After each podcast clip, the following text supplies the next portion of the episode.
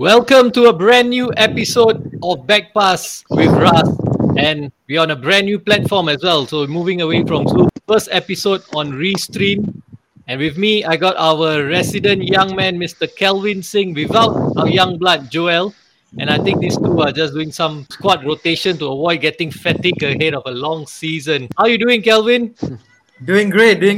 You're absolutely right. It's good to have some squad rotation. So that, we're always fresh and, providing the listeners and the viewers high energy. And I must say I was so impressed with Joel and his research skills. Definitely kudos to him. And I watched the episode with Malek, the last one. And, what an episode it was. Yeah. I was going to ask you about that episode with Malek Awab, a legend of Singapore football, played in Malaysia as well for KL. So thanks for sharing your views on that episode. We missed you on it. I actually think some of the Singaporean players, after watching them play against Malaysia, I think some of them actually might have heard your podcast with Malek Awab, because I think certain players actually stepped up their game.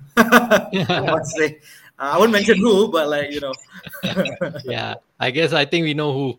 So anyways, moving on to this episode. Kelvin, you would remember AC Milan from the Northeast under Carlo Ancelotti, right? Yeah, the Shevchenko period. Yeah. I give you a funny story. I used to play Winning 11. That was the Pro Evolution Soccer. It's like a FIFA. It's not FIFA, but it's like a FIFA competitor, Konami, on PlayStation. And my team on that gaming platform usually was the Milan team. And then I remember playing with two strikers and the diamond midfield, which was crazy. Kaka, Perlo, Sidor, and Gattuso. So they were my diamond midfield. Then you got the Kafu. So crazy. Those were my players then. Okay, but what you might not know was that before the Northeast, there was a generation from the late 80s to the 90s that was even greater than that Milan that you know of. And this Milan that we're going to talk about today is rated as one of the greatest club sides ever. And similar to Pep Guardiola's Barcelona, only thing missing was, of course, that Milan team never won a treble. So that's the only... They could have won a treble back in 1990, but I'll touch on that later. Okay, so he is firing before introduction. Yeah. Mr. Javier Yang representing Milan Club Singapore, and we got Ahmad Fawaz representing Milan Malaysia. How are you doing, guys? Oh, I'm great. How are you guys? I'm very well. Great. Yeah, thank you, Fawaz. Thank you for inviting us. Yes, pleasure. I don't believe you two have met, Javier and Fawaz. No, This is the first time I'm meeting him. No, the borders are open now. The borders are open, so you guys can, cross over. Where are you based, Fawaz? Are you in JB or KL? Or? I'm in Perak, actually. Perak. Okay, so, Kelvin. In Perak, some 200 kilometers from KL. Yeah, but anyway, now the borders are open, so let's hope we can have a chance to catch up in person. Yeah, that'd be fantastic, right? Javier, very briefly, how do you become a Milan fan? I know it was in 1987.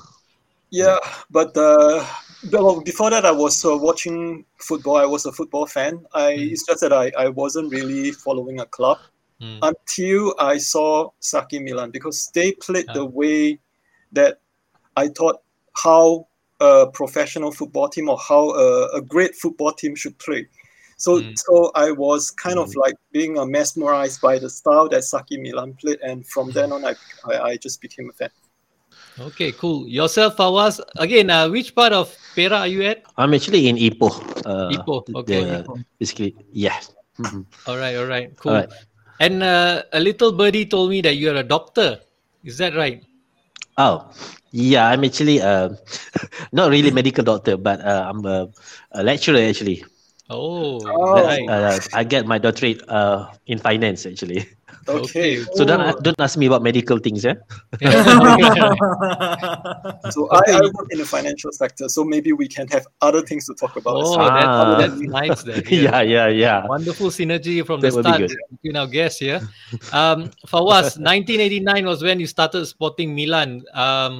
Yourself, how do you become a Milan fan? This is actually perhaps due to my father. He was actually into Diego Maradona. Okay. So during those period, there was a the heydays of the Calcio. So the battles between Napoli and Milan was kind of a titanic battle. So my father will go to this video shop, Those times, in the 80s, we go to video shop to rent normally movies. But my father will actually rent all these football games, football highlights. So we watched those together. And I was very fond of the particular Gullit and his hairstyle those times. So that was the first. All right, cool. Okay, so moving on. So this is going to be a roundtable discussion. The first topic we're going to discuss will be the ownership of the club. So Fawaz, the first question to you. And Javier, anytime... Even if the question is not directed at you, if you wish to add on something, please feel free to speak, okay? Okay, sure. Fawaz, Silvio Berlusconi saved Milan from bankruptcy in 1986, and within a year, Milan had already tasted success by winning the Scudetto. So it's such a short space of time. What was the first most important thing he did to set Milan on the way to success? Okay, I often believe that the way that Berlusconi carried himself, he's a very charismatic leader, influential, and also in a way he lived larger than life basically. So he managed to get these kinds of attitude imbued in the Milan players. At first, nobody believed him. He promised to be a world champion in 5 years. Nobody believes him, right? But then again, he showed it with his strategy, with his intention, and the purchase of the important players such as Gullit and such as Van Basten. I think that will be the key actually. The way he carried himself, people trust in him. Okay, cool. For me, I'll just add on. Berlusconi is the Roman Abramovich of his era. Yeah. So that I think everybody would agree. So back then he was a very successful businessman. So you know what, for a businessman to be successful, you have to take risks. So he took some risks during that time in that he trusted Sacchi and he appointed Sacchi as coach. The reason he appointed Sacchi as coach, Sacchi at that time was a nobody. But because his Parma team beat Milan in the Coppa Italia and not just beat Milan, his Parma team from Serie B outplayed Milan and played a style which Berlusconi was really enchanted, and he said, okay, this guy could make, a team of just ordinary players play a style and outplay my so-called much fanciful team. I want this guy to be my coach. So he took a gamble. He appointed Sacchi as coach. He was willing to spend big at the time with a lot of big signings like Gullit, Van Basten, and the rest is history. Yeah. On this point, I got to share with my co-host Kelvin. At that time, Italian Serie A was the best because all these big clubs in Serie A were all owned by fans of the clubs. I mean, rich fans of that club. So for the better or for the worse, these people pumped in the money. And that's why, they attracted all the big stars to Italy. Of course, they never really cared about the balance of the financial books. And that eventually led to the downfall of Italian football. But the rise of Italian football was just because of this. It's basically like English football today, but just that the clubs are owned by fans. So whatever decisions they make, for the better or for the worse, as I said, sometimes very impulsive, but it's all made as a fan. So that's a backstory on how and why Italian football was great in those days. And staying with you, Javier, you've been a season ticket holder at Milan, right? How many years has that been? Since, I would say, 1999. Okay, all right. So we spoke, Fawaz spoke about the personality of Berlusconi, and he had a wild side to him. I think we all know that.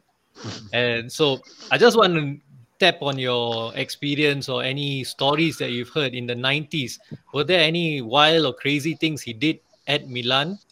Maybe not so in the 90s, because in the 90s, his focus then was more towards politics. You know, at the time, he wanted to become a prime minister and all that. But when he first became the president in the 80s and all that, there were some stories or some report, I don't know how true they are, but okay, some of them are true, like when he first for all the big signings and all that, when he first kind of like get them to meet the fans, he made them appear in a helicopter, so he's like the helicopter landing in San Siro, and then all the players all came out from the helicopter to greet the fans. So that was something pretty big back in those days. And then also for some corporate events that he attended, because like as a businessman, he has a lot of corporate. So he would sneak in one or two of his players. Like I know Gullit attended some corporate events, and Gullit just appeared. The guests were like, oh, you got your star player to come and attend our event. And also the private side, I'll leave it aside, and you can read it. Whatever party he hosted at home, I guess. Yeah, you can read that one. That I know. That you know, right, Kelvin? And also, I think after Milan won the European Cup in 1989 in Barcelona, where they beat Steaua Bucharest 4-0. He told Sacchi, okay, look, I want to travel with the team back on the team bus back to the hotel. I'm not taking my own limo and all that. I want to travel the team on the team bus back to the hotel. I want to join the celebrations. Mm. Interesting. Yeah, so that's that. And I think that's wrapped up the ownership topic right now. I think quite short and brief. Moving on now to managers. The managers that were responsible for the success of Milan. So Fawaz, Arrigo Sacchi, as mentioned here already, he came out of nowhere and he won one Scudetto, one Supercoppa Italiana, two European Cups, today's Champions League, two European Super Cups and two Intercontinental Cups in just 4 years of his time at Milan. What was his playing style like for us? In many ways, Sacchi brings Milan a new vision, a new style. I remember that basically before Sacchi came to Milan, in fact, Serie A itself was played in a very slow tempo. And normally when the teams lead, they get one goal and then basically they are going to defend that goal. Park the bus. We don't use that term those times, right? Anyway, but Sacchi changed things. I think the most important part is the philosophy that he tried to pass to his teams, that they must keep on scoring, they must keep on pressing. And the thing pressing that nowadays everybody is talking about, those pressing by first Guardiola and then Klopp, but it wasn't there in 80s or 90s. So Sacchi was the man who perfected the system. Of course, he get lots of help with the loss that time, the way that they can pass it back to the keeper can hold the ball, and also the offside rule also play parts as well. But then again, they keep on pressing. Okay, so this kind of pressing was perhaps was never heard of, especially in Italian Serie A especially. And then they take it to the European stage as well, and they surprise everybody with the new look of Milan and the new look of Italian football. So the zonal marking was basically always attributed back to him, because he is the one who, not the one who initiated, but he was the one who make it perfect. So it was Sacchi's Milan who basically bring the modern football that we know nowadays. Correct. So Sacchi's Milan played a very, I would say, un-Italian style. Yeah. Despite being an Italian team, they played a very un-Italian style with a lot of pressing, high defensive line, and zonal marking. Because back then in Italy, I would say almost every team played with man marking. Mm. So they played with two man markers and a sweeper. But Sacchi played with a flat back four, zonal marking, high pressing, and high defensive line. And the thing back then was... pressing and attacking, that was something of a revolution. Back then, hardly any team were playing this style of football. Mm. Okay, Javier, staying with you. So after Sacchi left to be the manager of the Italian national team, Fabio Capello took over in slightly controversial circumstances, I must say. But he built on Sacchi's era. He won 4 Scudetti, 3 Supercoppa Italiana, 1 Champions League and 1 European Super Cup. How different was his style to Sacchi? I would say Capello's style is more tactical. His focus is more on tactic. He's someone who will sometimes make tactical changes and all that in the game. For Sacchi, he believed in his system. For Sacchi, is my system is perfect. So once my players play well within my system, we will win. And whatever changes he make is always a player for player, striker for striker, midfielder for striker, and all that. He will not tinker with his system. My players must play within my system. Capello will sometimes see how the game reacts and all that, and then sometimes he will make in-game tactical changes. That is the main difference between these two coaches. Okay. Would you say Capello's style was defensive or still attacking? For me, defensive. I still prefer defensive. Yeah, we get it. How defensive? Well, I would say there was one season where Milan. I think you have that in one of. We're gonna touch on that. Milan only considered 50 goals throughout, but that Milan was way too defensive. And to be quite honest with you, for me, I don't like watching that Milan team because it was way too defensive compared to how Sacchi's team used to play. Okay. All right, Fawaz. Now we're going to... Can I add something? Yeah. Sorry. Can I add something on Capello? Yeah, sure. By the way, I think to be a little bit precise, in the first year, he took over from Sacchi. He was offensive. That was the period when Van Basten was at his peak and Gullit also was free of injury. So they were winning by very large margin. I remember against Foggia 8-2, against Fiorentina 5-2. But after that, after Van Basten injured, then I think Capello in many ways is a very pragmatic coach. He changed things, and as Javier said, then he changed to become a little bit more defensive because he is losing his star striker, by the way, the best player in the world at that time. But for us, I think when Capello took over, I agree that first year he took over, that Milan team was still quite playing the old Sacchi way because it was already a very well-oiled machine. So Capello didn't really make that many tweaks and all that. The players, like Sacchi's system is still pretty much in the mindset of all those players, so they could still pretty much play the style that they were used to. But because of the injuries later to Van Basten and all that, yes, that's where Capello has to make some adjustment, and Capello had to make some maybe changes to his game plan, and then that's where his style became more defensive. I agree. Totally. Okay, for us, this is an honorary mention to Mr. Alberto Zaccheroni, who won the last Scudetto of the 90s in 98-99. What did he do right that season to win it for Milan? Okay, I always feel that night, that was the centenary years, actually, 100 years of Milan. I always feel that in many ways, Zaccheroni team was not the classical Milan, not typical of the Milan's strange Milan formation. 3-4-3 with Sejinho on the left side, and then he will cross the ball, and then there were Bierhoff that time, and then he was a very good header. All right, but also I mean I'm a Milan fan all over, but then again to be very honest, it was Juve's and Inter's basically the decline of Juve and Inter during this period. Because Juventus was losing Del Piero for ACL and Inter was losing Ronaldo as well. So a little bit lucky, but also he managed to get all the tactics spot on at that time. It was, I would say that 99 Scudetto was an unexpected Scudetto. Nobody expected Milan to win at the time. At one stage, I believe Lazio were leading the table by maybe 9 to 10 points. And Milan were the chasing pack. But the last seven games, Milan won the last final seven league matches, and they managed to overtake Lazio on the final day to win the Scudetto. There were some lucky moments in that season. One of which was I remember against Sampdoria in the 94th minute, Maurizio Gans scored the game-winning goal via deflection. That was in the 94th minute. So. If that goal has been ruled out, or let's say if the referee hasn't given that many injury time, then maybe the Scudetto would have gone to Lazio. I'm a big Serie A fan, and I remember that season as well.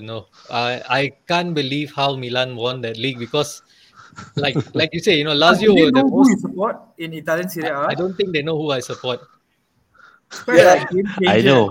I know. The blue half of Milano. Yeah. We are brothers, man. We are cousins. So I really can't believe that. And on this point also, since you've mentioned my allegiance, I got to say, when I started watching Italian football in Serie A in the early 90s, of course, my favorite player is this guy here, if you can guess. Baggio. Yeah, so Juventus was a team I watched quite closely because of this player. And then Milan was always a very impressive team to me because whenever you saw highlights of Italian Serie A or you heard it on news, it's always Milan win this team, Milan wins that team, Marco Van Basten scoring a hat-trick. You know, so that is stuck in my mind. So I'll share more memories of Milan later. And moving on from managers, we go talk about the legacies and the triumphs of Milan, which is a fantastic topic to speak about. Javier, Milan in 91-92, the original Invincibles. So before Arsenal managed that, Milan were the original Invincibles. Mm-hmm. When the entire season unbeaten, they set an Italian record of 58 games from 19 May 91 to 21st March 93, unbeaten. In that period, was there a match or some match you felt maybe Milan might lose this run? At that time, no. I mean, when you look at that Milan, it was really dominating, not just in Serie A, but also in Europe. In 91, 92, they were banned from European competition. So why were they banned? A bit of a history. So in the 1991 season, Milan were playing Marseille in the old European Cup, or now it's the Champions League. By then it was still called the European Cup, and then it was in the semi-finals.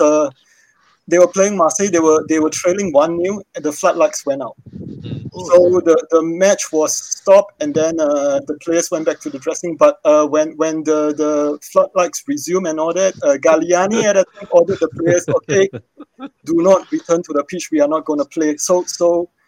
UEFA kind of like deemed this as unsportsmanlike behavior, and they awarded the game to Marseille and they banned Milan from European competition for one season. So the 91-92 season, well, in hindsight, the way I look at it, Milan were able to stay unbeaten. Maybe the ban, that one-year European ban, could be also one reason, because they can solely focus on Serie A and without any European distraction. So that could have also been a reason as to why they were able to dominate that season, and they go that entire season unbeaten.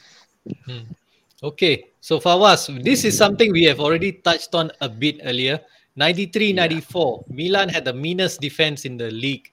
15 goals conceded over 34 games. They had an all-Italian defense, Mauro Tassotti, Franco Baresi, Alessandro Costacurta, Paolo Maldini, and the goalkeeper, Sebastiano Rossi, went 11 matches without conceding a goal, which at the time was the longest string a goalkeeper had gone without conceding in Serie A. What made this defense so hard to penetrate? They move like a symphony, a perfect orchestra. They have trained together for such a long time under Sacchi, and then they now gel together. Even Baresi said they will move together and they think together as if they know. They have some kind of mutual understanding between them. It was delightful to see. But then again, as we already mentioned, during this period, I think the main reason is actually because Milan has changed their philosophy.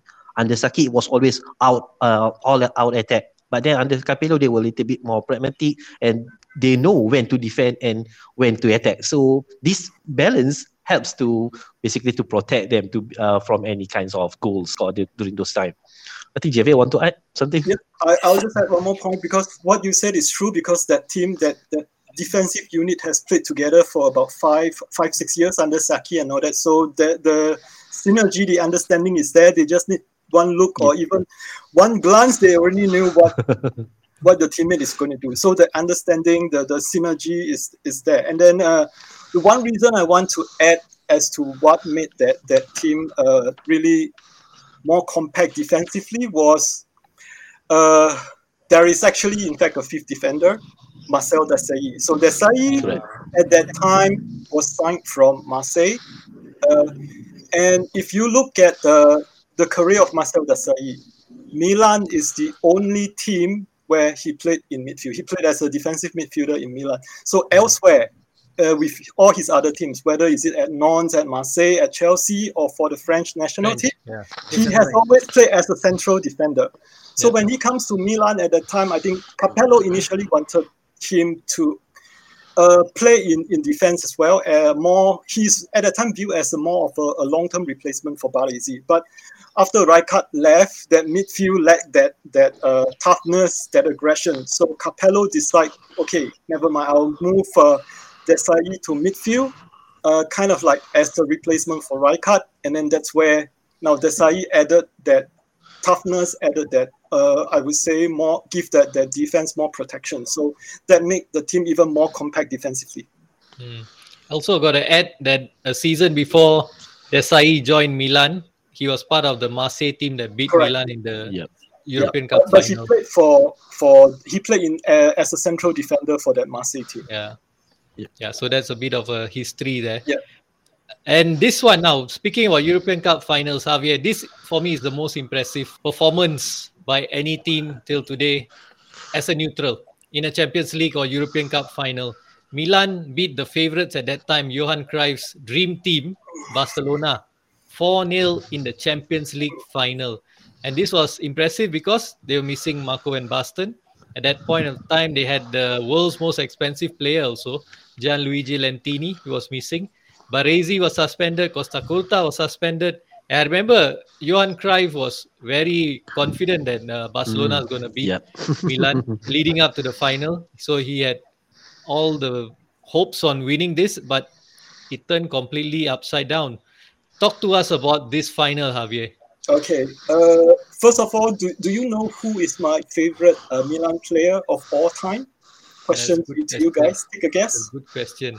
Let's see. Maldini. No. Okay. Which position he plays? Because you mentioned about this final, 1994 final. He was the man who is responsible for bringing Milan that victory. Savićević. Will be Savićević. Dejan Savićević. So Savićević is my favorite Milan player of all time, even up to now. So before that, of course, Milan entered to that match as underdogs. So the pressure is all on Barcelona to win.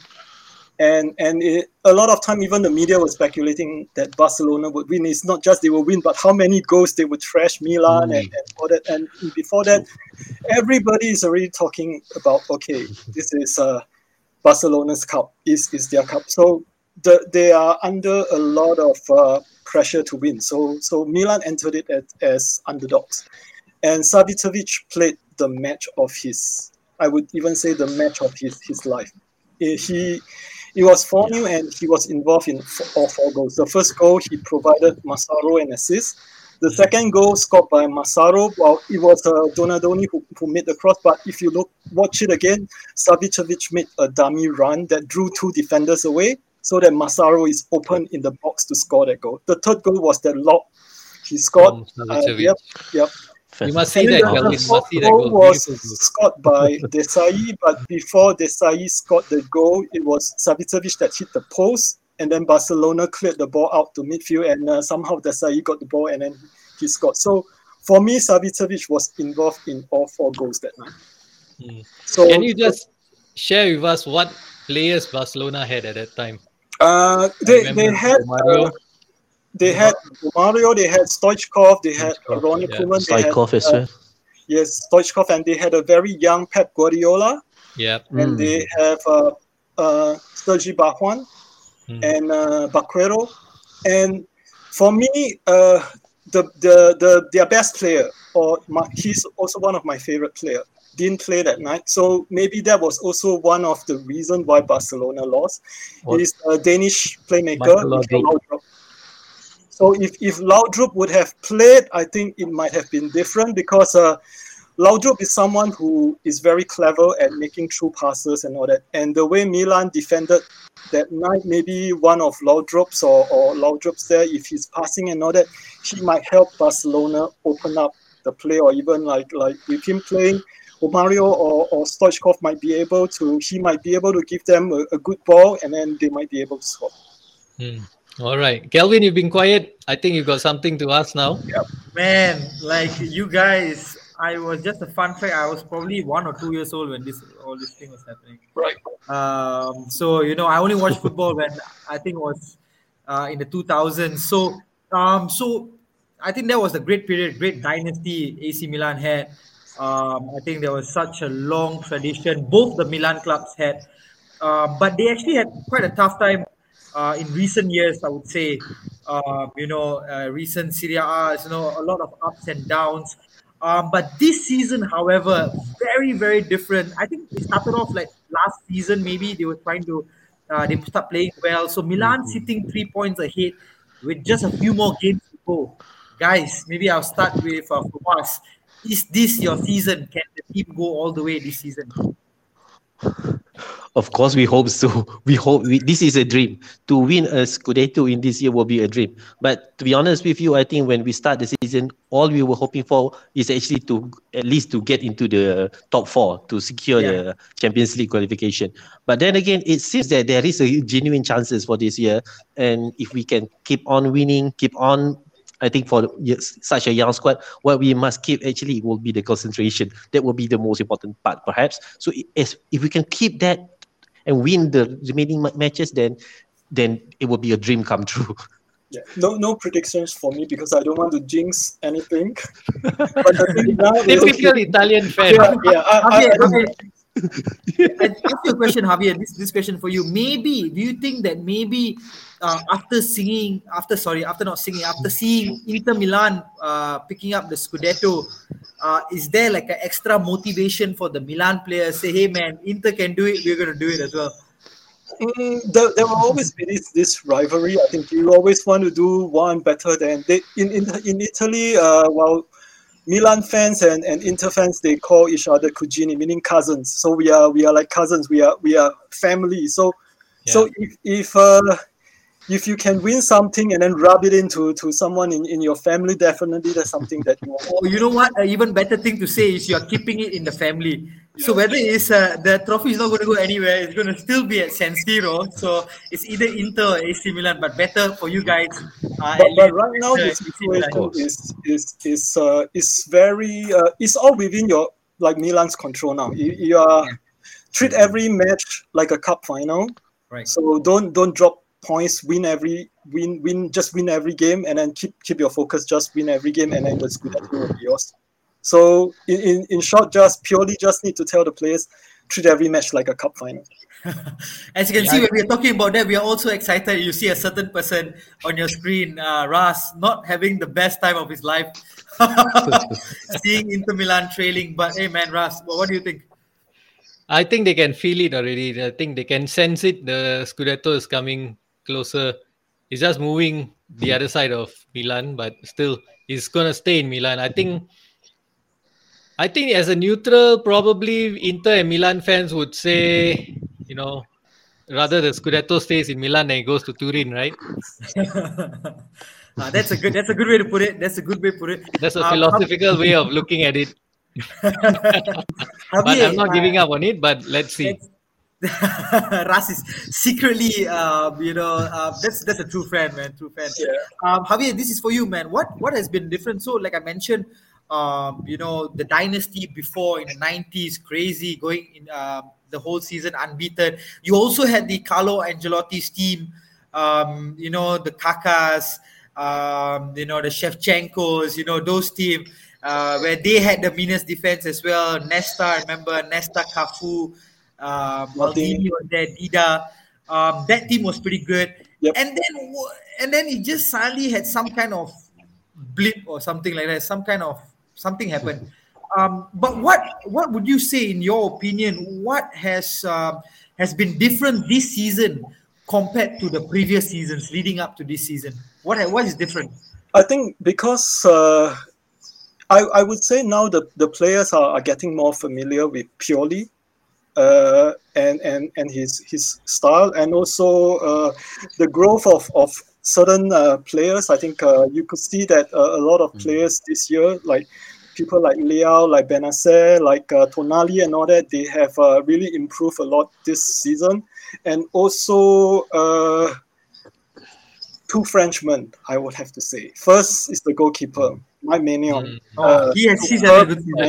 He is totally really exceeded my expectations. In fact, I think a lot of Milan fans didn't really expected him to be that Is good. He better than Donnarumma, in your opinion? Obviously.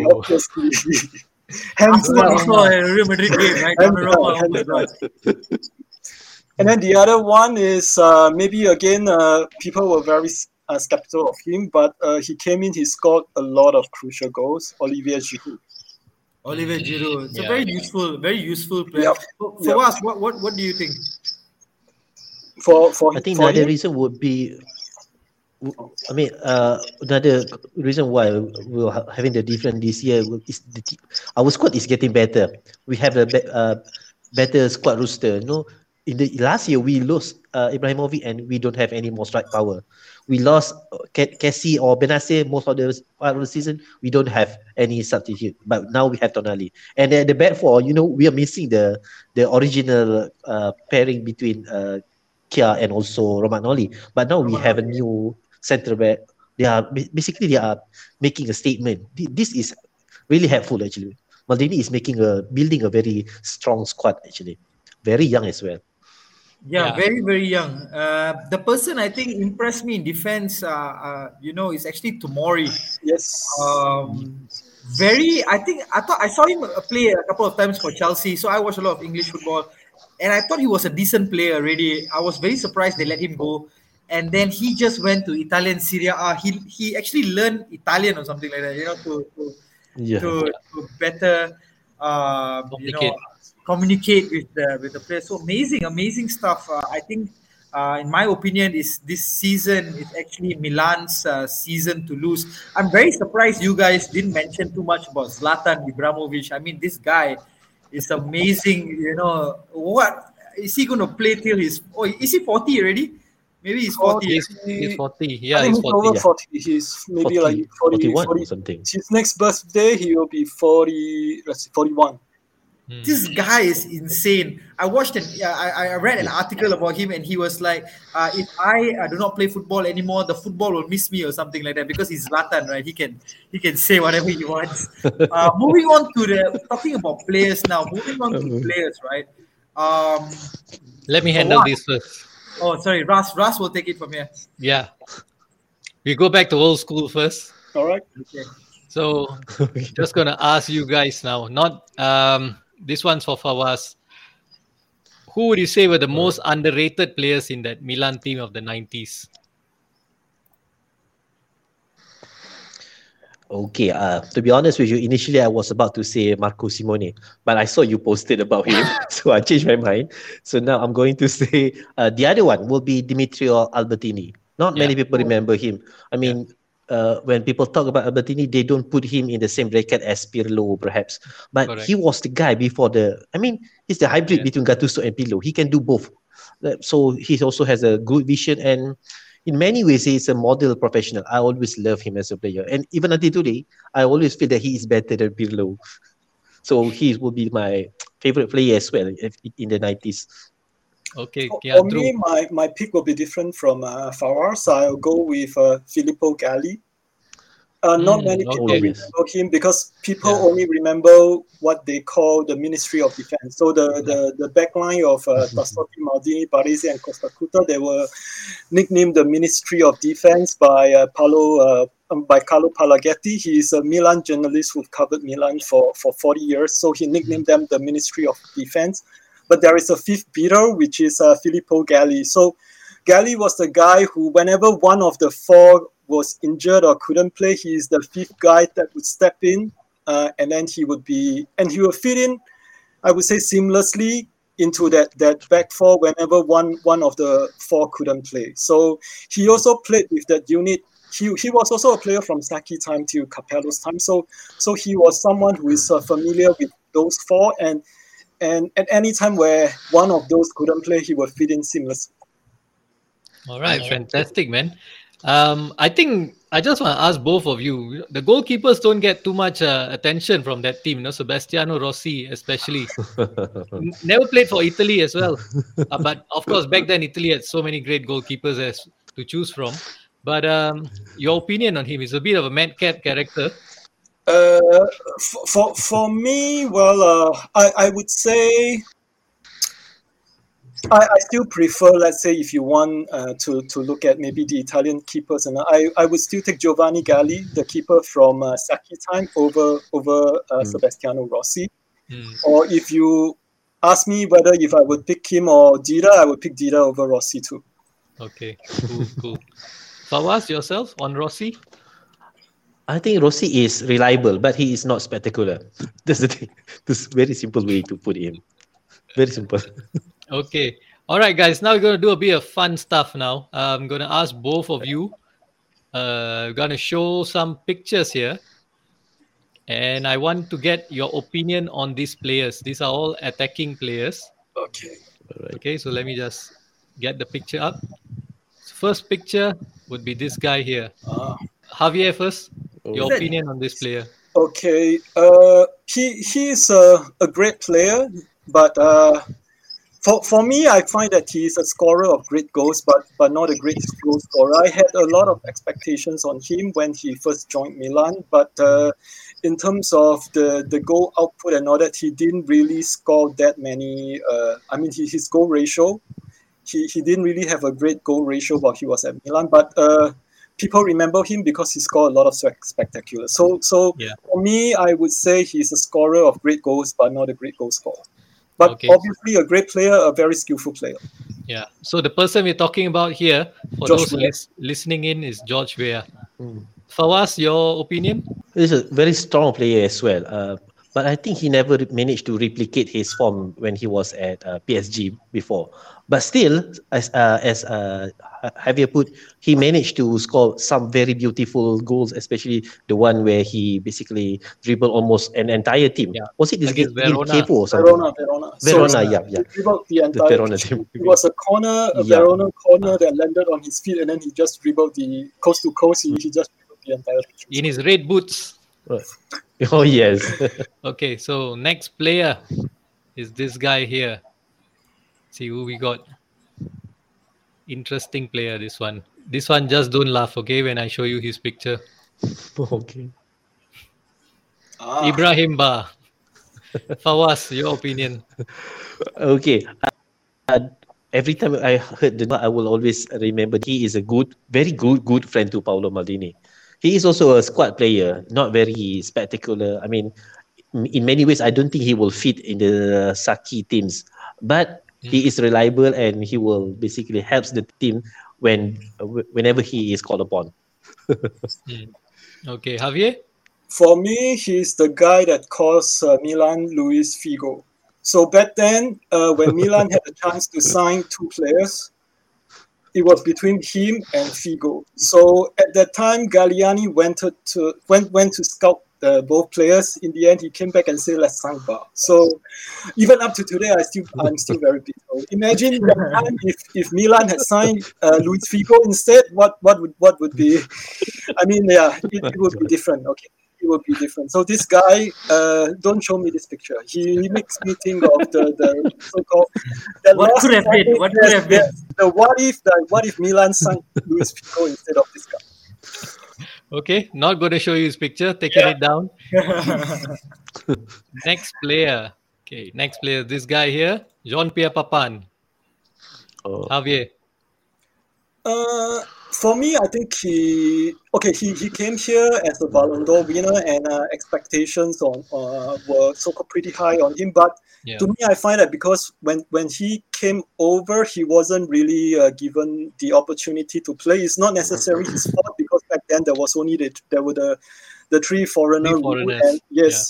And most of the time, and his time was also with the time where the three Dutchmen were around. So when the three Dutchmen were playing, he pretty much couldn't play. He only plays whenever Van Basten was not playing. So I remembered him scoring maybe some pretty good goals and all that. But for me, I find that he could have been better utilized if there wasn't the three foreigner rule.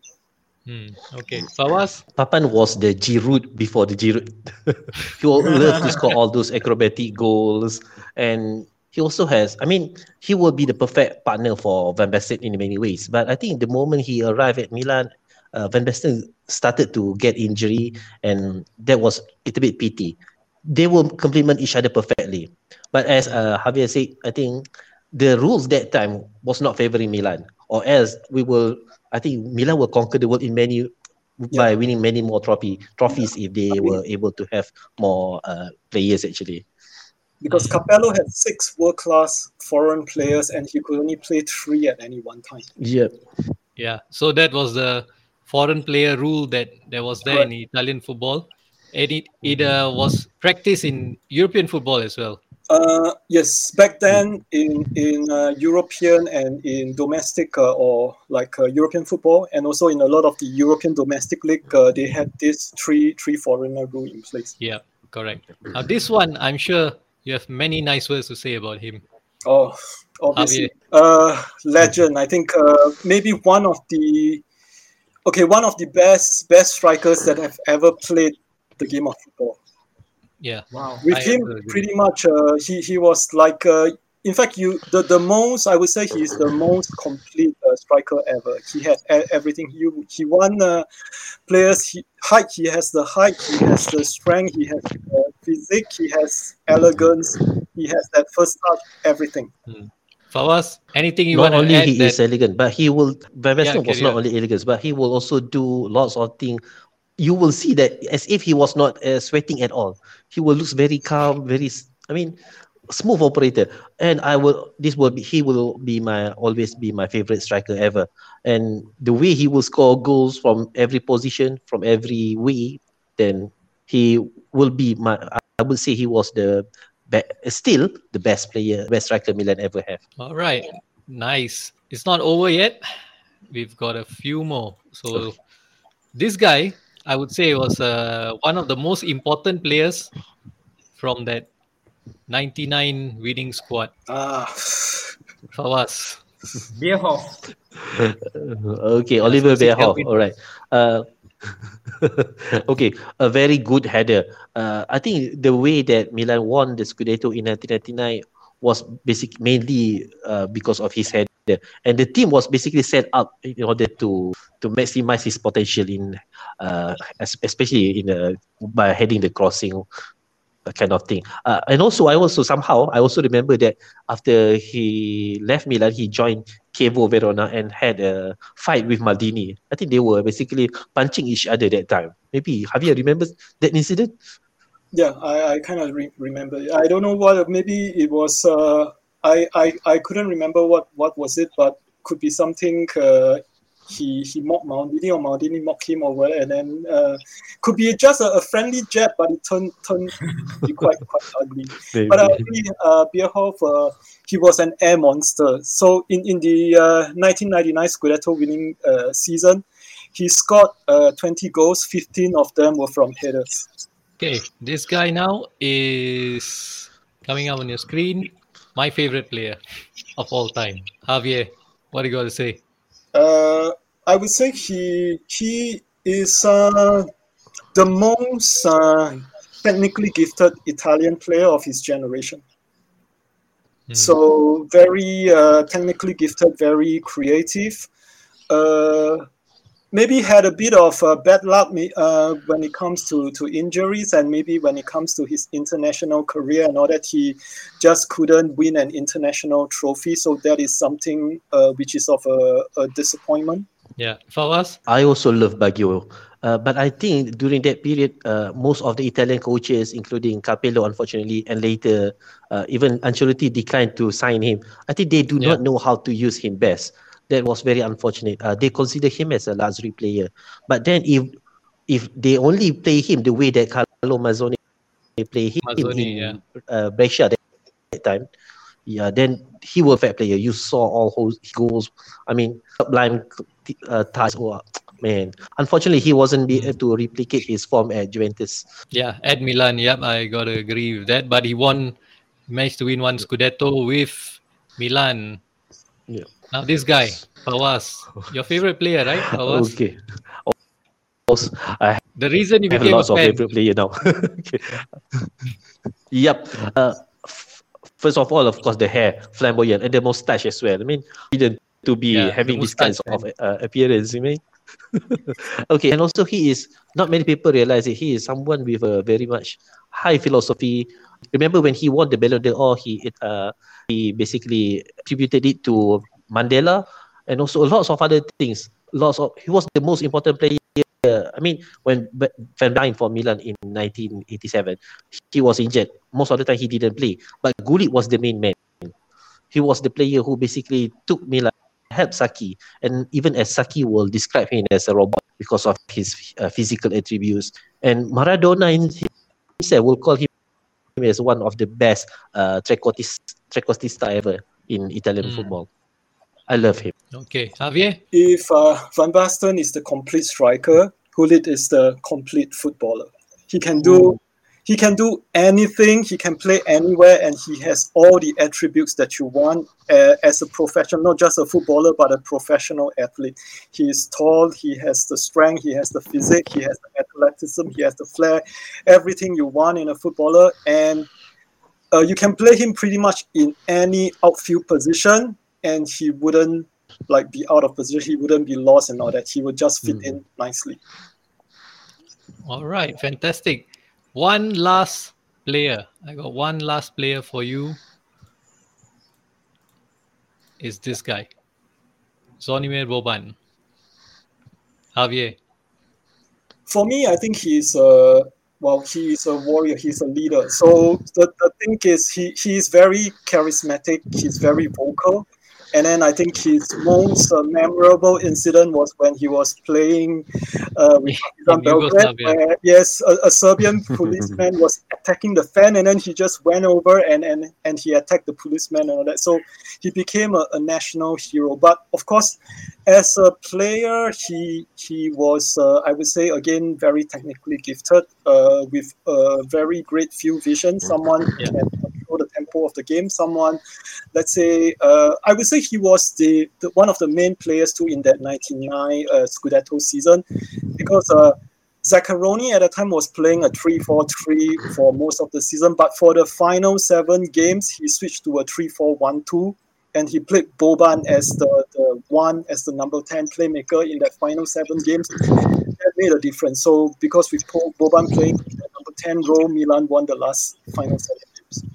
All right. Over to you, Kelvin. So, man, crazy attacking players. But let me just jump straight to it. So what I'm going to do is, I know you guys had some, great list of players, but not including... You guys had Ronaldinho, play for AC Milan. You had Ronaldo, and I think one player missing there was Shevchenko. I know he came a bit late, but I think he, for me, was the complete striker before he left for Chelsea and totally screwed up his career. For me, I think he was the closest player to ever. He's the closest player to Van Basten. That is the highest compliment I can pay to Shevchenko. 100%. He was. I think people used to fear playing with him. It's like, oh my God, Shevchenko is playing. Oh my God, what the hell? We used to fear playing against him. Yeah, I know. I see him. I see his name on the. I'll get real. But okay, let me just jump straight into it. I will give you guys some names and these are defenders now. I'm sorry, I cannot tell you things. I cannot ask you for defenders back in the 90s because I have no idea who they are. But I can give you something more current, more recent, maybe in the last 15 years or somewhere around there. And this is just don't with Harry Maguire, please. Oh my God, that is the worst ever. Like I would not even include his name anywhere near nothing. How do you know I'm a United supporter? Is it pretty obvious? No, because the thing here is I watch a lot of EPL too. For me, I think maybe for the past decade or so. I have become more like a football fan rather than a Milan fan. So in a sense that I've been watching a lot more other different leagues and I'm watching a lot more other different matches and all that. So long if your team plays pretty football, I'll watch. And one thing we all learned from Harry Maguire is how not to defend in a football game. Yeah. How not to do anything. I saw an article today as well and it's going viral whereby they were playing the the tiki-taka, you know, like the monkey in the middle. They play Rondo. Yeah. The Hendo. And then he just stopped the ball, and then Henderson went to look at him. Was like, what the hell are you doing? Which was quite funny. So let me give you guys a couple of defenders, from the yesteryears and also currently. And so I will start with Javier. I'll give you one name and the first word in your mind that you can describe this defender. You're going to let me know. I will start with Paolo Maldini. Javier. Paolo Maldini, I would say loyalty. If you want to ask the first word, 25 years with Milan, and then that is not something that you would see nowadays, like a one-club man, a true professional. So for Maldini, first word I'll say is loyalty. Loyalty is a good word. Correct. For us, for you, Alessandro Nesta. Wow, elegance. It's an elegant defender, yeah? Yep. Yes, in many ways. Like the no-nonsense defender. I remember him and Fabio Cannavaro in the World Cup and like, oh my God, these two guys. Cannavaro is the no-nonsense one. Yeah, Cannavaro is like... You know, he's running after you can break the leg. That air of elegance in him when it comes to defending. Really a very stylish, very classy defender. Yep. So if you watch the 80s and all that, his style is quite similar to one of the very classy, elegant sweeper of the 80s. Have you heard of the name Gaetano Scirea? Yeah, I've heard of Juventus keeper. Scirea was a very elegant. Their styles are quite similar. Mm. Yep. Very interesting. Then you guys had the Dutch monster, Jaap Stam. Javier, Jaap Stam, what do you feel? Colossus, because he played with Lazio too. He played in Rome and all that. So I would use a Rome landmark to describe this fella. I think he's just a towering presence in defense. So rock solid, very strong on the ball. I have to just use a Rome landmark to describe him. It's crazy. This guy, even as a manager walking down the touchline, I think he was managing Reading. He looks like he's going to beat up the next manager beside him. You know, it's pretty crazy. Fawaz, for you, this guy probably my favorite right back after, you know, I like Dani Alves, but this guy, Cafu, one of the best right backs that played the game. What's your take on it? The first word. The train. Yeah. Pendolino. Ooh. They call him Pendolino, which is the express train that travels between Rome and Milan. Yep. So that's the name of Pendolino. That's the nickname they gave Cafu when he was playing. Very accurate. Yeah. Okay. Next name, Javier. Alessandro Costacurta. I know you guys spoke about him earlier. One word from him. Professor of defense. Billy. Because for him, he is very intelligent. So in a way, for him, I mean, a journalist once wrote about Costacurta to say that he's someone who doesn't move a lot. Like sometimes during a full game, he may only run for 10, 15 minutes. But he's someone who can defend without having to run. That's the best kind of defending. Yeah, a journalist wrote about him. He's the type of defender who could defend without having to run. So, Professor.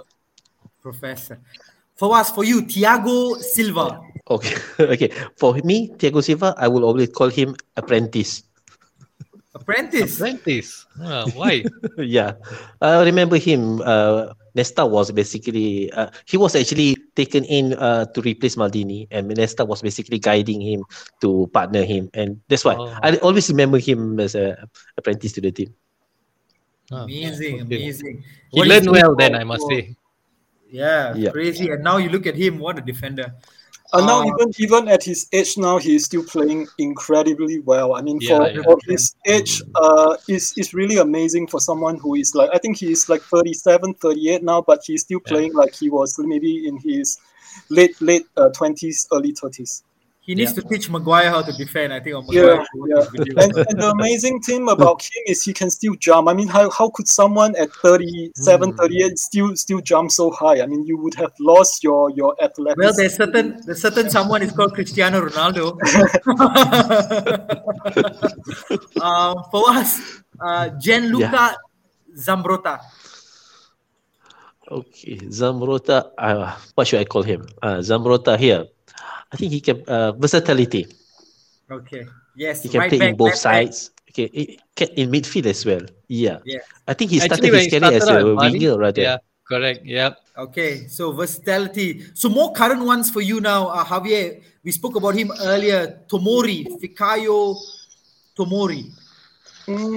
I would call him the Rock because his style reminds me a little bit of Desailly. I mean, how he played and how Desailly used to play, I could see some similarities. And Desailly was just a rock solid player. So Tomori would be the Rock. Wow. Fawaz, Simon Kjaer. Simon Kjaer. Yeah. He will be the Viking. Oh, nice! The Viking, the real Viking. Yes, man, this guy can defend. Javier, yes. Alessio Romagnoli. Okay, for him, this is a bit tough because I don't really rate him as highly as maybe most Milan supporters, so I'll call him overrated. Oh, yeah. Okay, yeah. Okay. I got to say, yeah, it's been disappointing. I expected more from him as an Italian fan. But okay. So yeah. I think Fawaz also agree with my assessment that he is overrated. Yeah. Agree. Oh, that's a good, honest opinion. At least it's an honest opinion. Yeah. We expect much more from him. Yes. Fawaz, Theo Hernandez. Oh, speedster. Oh, yes. I think very this guy... fast. And he can score goals, man. Of course. Fantastic as well. Theo Hernandez. What a good player. Okay, really quickly, my last question for you guys. Javier, who is your player of the season so far? Okay, I've mentioned his name earlier in the interview, and I'll bring it up again. Mike Maignan. I guess for him, he was the guy that really surprised me the most because when he first came over, expectations on him were not really so high. And he was replacing Donnarumma, who had an excellent Euro tournament. So back then, people were saying, wow, this guy, he came from the French League. And with all due respect to the French League, Ligue 1 is maybe a league when compared to Serie A, people would always think that it is an inferior league to Serie A. So can this guy really so-called perform well? And he's replacing one keeper, which is maybe the star performance of the European Championship. So from what I've seen so far, wow, I'm totally impressed with this guy. And the way he plays and all that, his composure, and as a modern-day keeper, you have to be someone who is able to play with your feet, someone who is like a keeper sweeper, someone who is not who has to be comfortable playing the ball out with your feet, and totally he has done that. I'm really, really impressed. I hope he can stay at Milan for a long, long time. Very nice. Fawaz, what about you? I think I would suggest Rafael Leao. I think the one player who Milan cannot replace throughout the season will be Leao. When he is out, then Milan cannot play. He will provide us with the speed, the great pace, and I think we all know that Serie A is basically a very slow league. And the only player in Milan who actually can, besides Theo, of course, will provide these kinds of speed and pace will be Leao. And also amazing dribbler as well. And if he can be more consistent, I think he will have everything to become a future Ballon d'Or winner. Oh, interesting you say that. All right, back to you, Rafi. I have very high hopes on Leao as well. Yes, and I hope, I don't know, I mean, he will be one of the key players for Portugal, I would say. After Cristiano Ronaldo retire, I think he will be one of Portugal's key players. Nice. Okay. Early on, Kelvin was talking about defenders. I think very, very quickly before we wrap up the show, I'm going to pay tribute to Franco Baresi. You've not spoken enough about him. Yeah. Fantastic defender. And, I mean, he is not just a man marker, a tough tackling defender. He read the game very well. And he had always this attacking impetus. He always brought the ball out from defense to attack, to midfield. And just earlier on today, I was just watching this highlights on a game Italy played against Holland back in 1991, 1990. And he set up an assist for Baggio to score the winning goal. And that was from his own half. He brought the ball out to midfield, laid it on, got a bit of deflection on the way to Baggio. But, you know, that was the kind of player he was. No, I think I'm very impressed looking at the way Maldini played. Baresi played. Baresi. Yeah, Maldini, of course, always also Baresi, a favorite of mine as a defender. But yeah, Baresi, I think, top player. All right, guys, thanks a lot for sharing your memories with us, Javier and Fawaz. I hope you would. I hope you had enjoyed this time as well. Yep, it was a pleasure having you on the show, listening to you as well. Very much. Yeah, thanks for having me on the show. Welcome, my pleasure. And thanks for having me. Yep. Yeah, welcome Fawaz. I hope you would share this as well with all the Milan fans in Singapore and Malaysia, and if you know anyone else beyond these two countries, you know, by all means, please share it with them. We want to share the love with them, with all the Milan fans. Even though I'm not a Milan fan, but still, technically you are. It's a different thing. All right, guys, thanks, and we are signing out. Peace out from Backpass. Good night, everyone. Good night. Bye.